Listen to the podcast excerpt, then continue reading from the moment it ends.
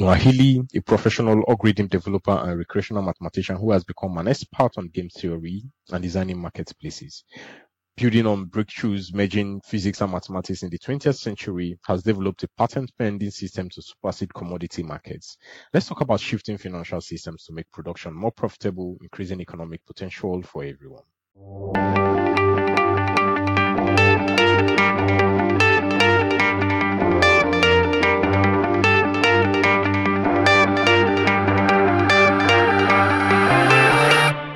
Advances in information and communication technology have driven markets to speed up.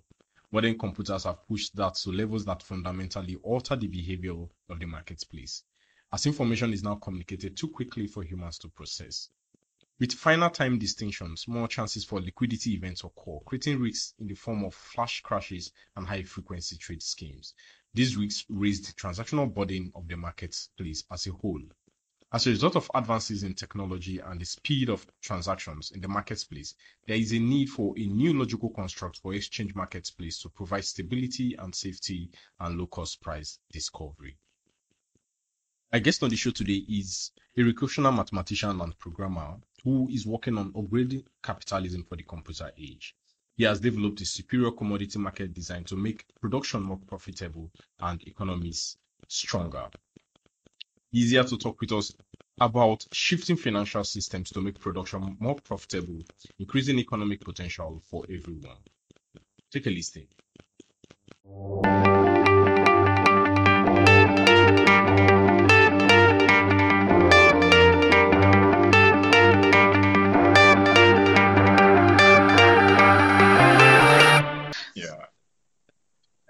This is the Money Bread and Gadgets podcast. Um, you know, on, on, the podcast, we have insightful conversations with um, thought leaders and brilliant masterminds like you, because I believe that the best way to make um, or to reach our goals is by having uh, or making better and well-informed decisions. And you know, uh, making better decisions can only come from knowledge gotten from listening to brilliant people like you. So once again, thank you so much for joining us. Okay, well, yeah.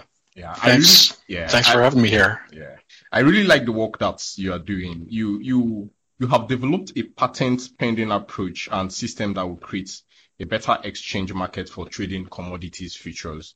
And in all honesty, I think the commodities uh, uh, marketplace will be disrupted by this, and it's a very good thing, honestly. In fact, a lot of people who are in the market today have expressed concerns for a better marketplace.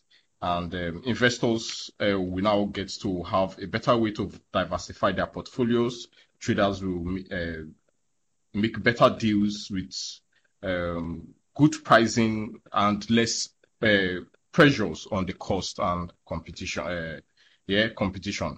Yeah, and that's why sharing with us your knowledge and your work we go a long way in providing very needed information. Uh, before I get into some of the questions I have prepared to ask you, please c- can you give us a brief overview of your background and the work that you do? Sure. Well, uh, in college, I didn't really have a direction, but I was in an engineering school. So I studied a lot of math and wound up with a concentration in nuclear engineering. Then I got out of college and needed a job, and uh, the dot com boom hadn't crashed yet, so yeah.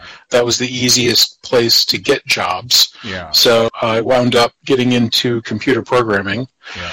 Uh, and so for the last couple decades now, I've been studying uh, programming, uh, computational mathematics, and bouncing around uh, among tech startups in mostly the internet space. Yeah. Uh, but uh, but some other companies as well.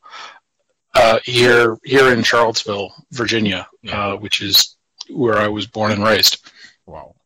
Okay, you live in Charlottesville. Yeah. Um, you are a very voracious reader. Uh, what are you reading currently?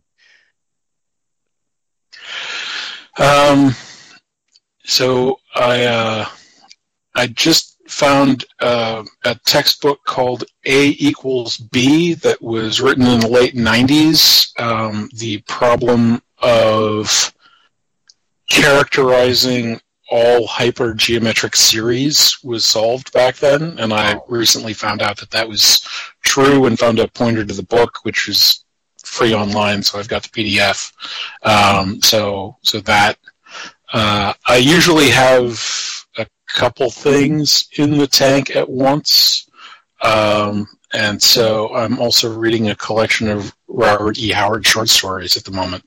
Wow, that's that's really impressive. That's really impressive. I, that reminds me that, that I listened to an interview you had some time ago where you mentioned the Put, the Putnam competition. In fact, you essentially explained it as uh, the smartest person on the planet exam. Can you tell, it, uh, tell us what um, it's like, the Putnam competition?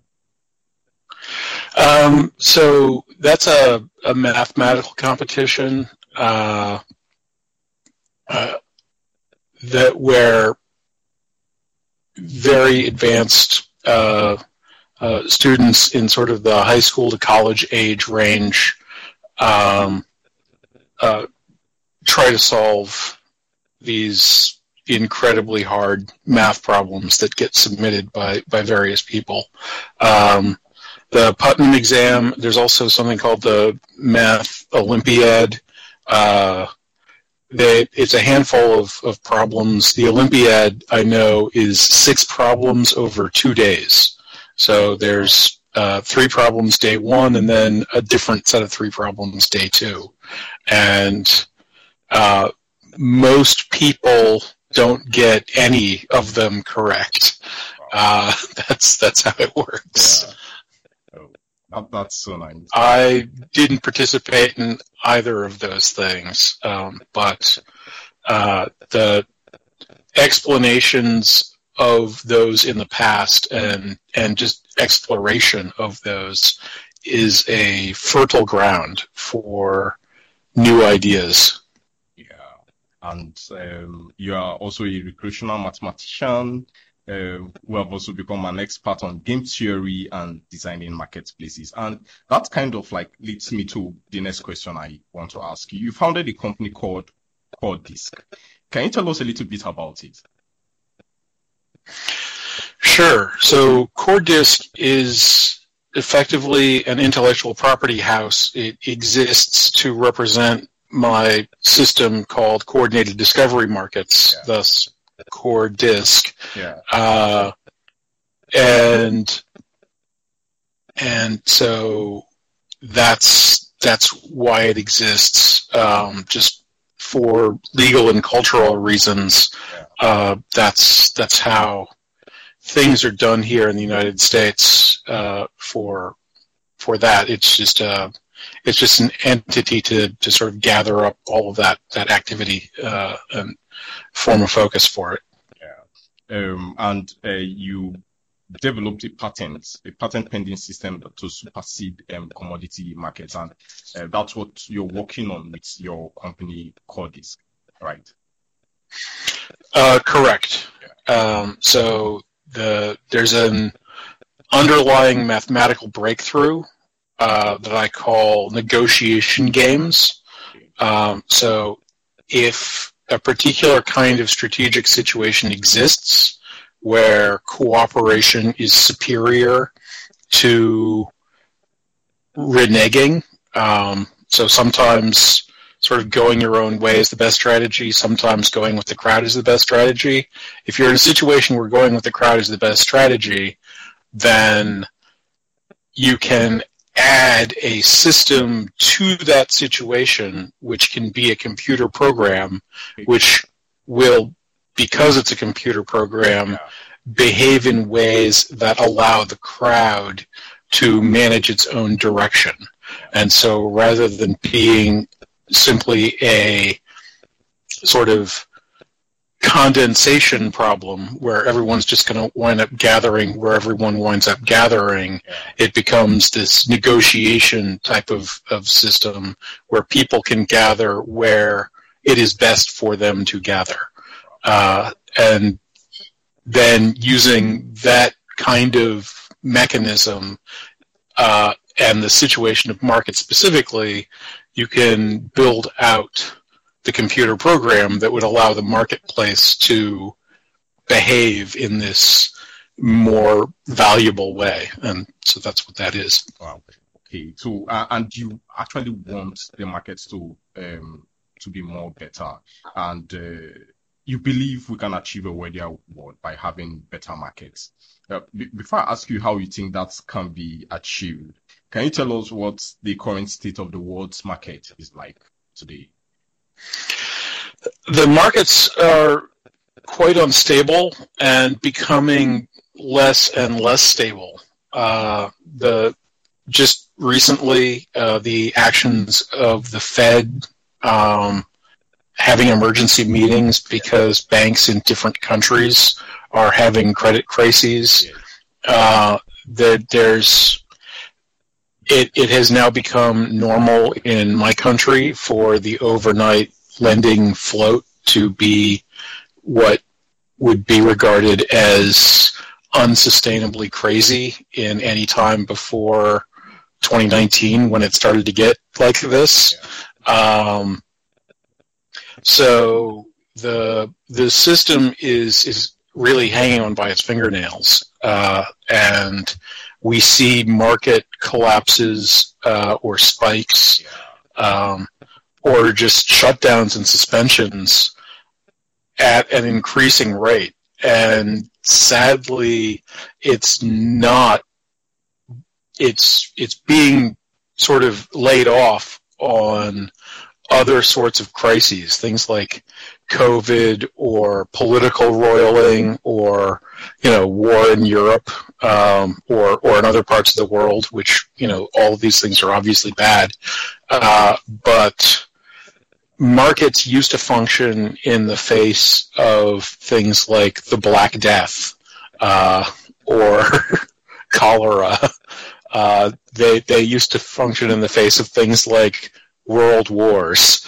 Um, so the problem isn't that we've entered some sort of, you know, uniquely awful political or social conditions. The problem is that the market mechanism was was built in a time when the quickest, smartest things in the world were humans and and so it's a human to human peer to peer system of communication and and and noise reduction. And we have computers now.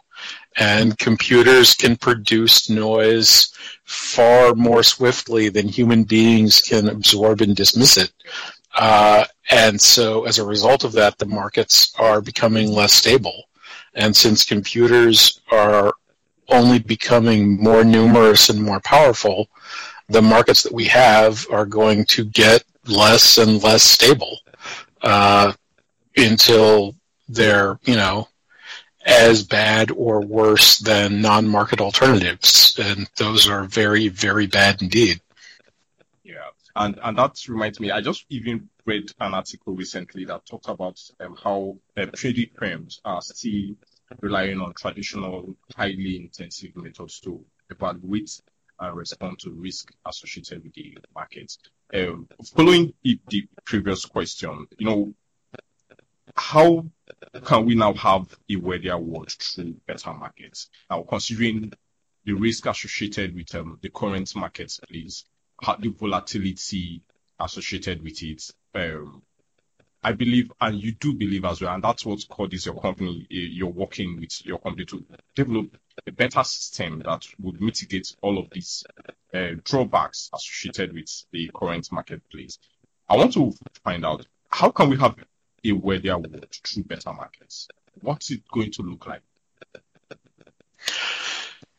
So the interesting thing about services, which are becoming a very large part of the entire world's economy and, and sort of everything is that the payment for services is what's known as a deadweight loss. The service is valuable, but the payment um, if it can be cut, the money saved by cutting that payment can then go to other alternatives. So for frivolous things, this is very understandable. Um, if you go to a resort for a vacation, you have a good time, you pay your bill, that's what it cost. Um, if a resort was capable of producing that experience for half the price, then you would have more money in your bank account after using it. Um, doctors, same kind of thing. You feel sick, you go to the doctor, you get a diagnosis and a prescription, you feel better. That's great. But if medical care that could produce the same outcome for half the price existed, then you could go to that medical care and have the money left in your bank account. Well, that's that's true for every kind of service that exists, and the markets, because of their kind of middleman aspect, um, sit inside the the economy at a very deep level. Uh, so almost everything that you buy uh, is is connected through some chain back to these markets and the transaction costs of these markets. Um, because even if you're buying some completely immaterial service, like you're hiring a poet to come out and you know regale people at a party or something, uh, the, the the energy that they use to transport themselves, the food that they need to consume, and so on. There's there's there's reality at the core of everything, and so when those costs are reduced, that goes straight to the bottom line of the people that make stuff, whether it's energy or iron or flour or whatever, making the stuff that we make our world out of becomes a more profitable enterprise the less costly it is to sell that stuff economically. Uh, and because the people who make stuff live in low margin businesses, even small changes in the cost structure of their business have a large effect on their bottom line. So if you're operating a 10% margin, um, and so your business takes in $100,000 in a year, and you take in $10,000 a year. If it takes in $500,000 a year, you take in $50,000 a year. But if you were able to change that margin by two or three percent to 12 or 13 percent, those numbers would go to say $12,000 or $60,000. Um, so it's a it's a two or three percent change on the margin. It's a twenty or thirty percent change in your actual profits. Uh, and so those sorts of shifts mean that a large section and the most critically important section of the economy suddenly has vastly greater profits and people move towards the production of things, energy, goods, those sorts of things. And that is where sort of true wealth actually comes from. Uh, the amount of energy that can be economically utilized per capita is exactly equal to the wealth of nations um, pretty much everywhere in all times and all places. So, so that reducing one of the major input costs to that that production um, has a knock-on effect that then boils through the entire economy. So, so true. So, so shifting um, financial systems can uh, make production more profitable and increase the economic potential of everyone at the end of the day, right? Yeah, yeah, it's it's a it's a hard thing to sort of wrap your head around because the economic incentives in historically have been, you know, if you're making more money, then that's great, you know, uh, and in the productive side of things, that's historically been quite accurate. Um, if if a farmer figures out a better way to farm and can get more per acre, then then he gets richer, but everyone else has more food, can have bigger families, you know, more wealth sort of comes out of that. But in service industries, there's many, many ways where people could increase their own revenues that aren't making everything better for everybody else. Uh, and and we're we're a good century or two into service domination uh, in in many parts of the developed world, and so we're seeing a lot of a lot of those kinds of things thriving these days. Yeah, I want to ask you, you know, in line with what you're doing with your company CoreDisk, are there projects you're currently working on that you would like to share with us? Um, well, there are uh, a handful of irons in the fire. In Africa, uh, there's two groups I'm aware of that are working to bring my technology into marketplaces. There's a guy in South Africa that's trying to build some energy indices in coal and natural gas, and there's a guy in Egypt um, that works in micro lending and would like to use the technology to develop um, uh, a you know interest rate measurement for a micro lending platform. So nice, wonderful projects um, you're having out there, and I believe this would actually really create um, better opportunities and increase the potentials of a lot of persons. Uh, lastly, do you have an offer for the listeners? You know, how can they reach you for for that connections? Well, trust me, yeah, uh, what you're doing with your company it's something that I believe a lot of persons would want to identify them their, their sales rate.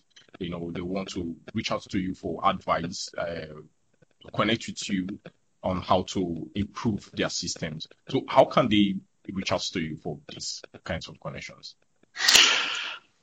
Uh, yeah. So, in the first place, I'm I'm happy to uh, sort of give a free initial consultation to see if I can actually help you out um, and and how that how that can evolve. Uh, I'm fairly easy to find.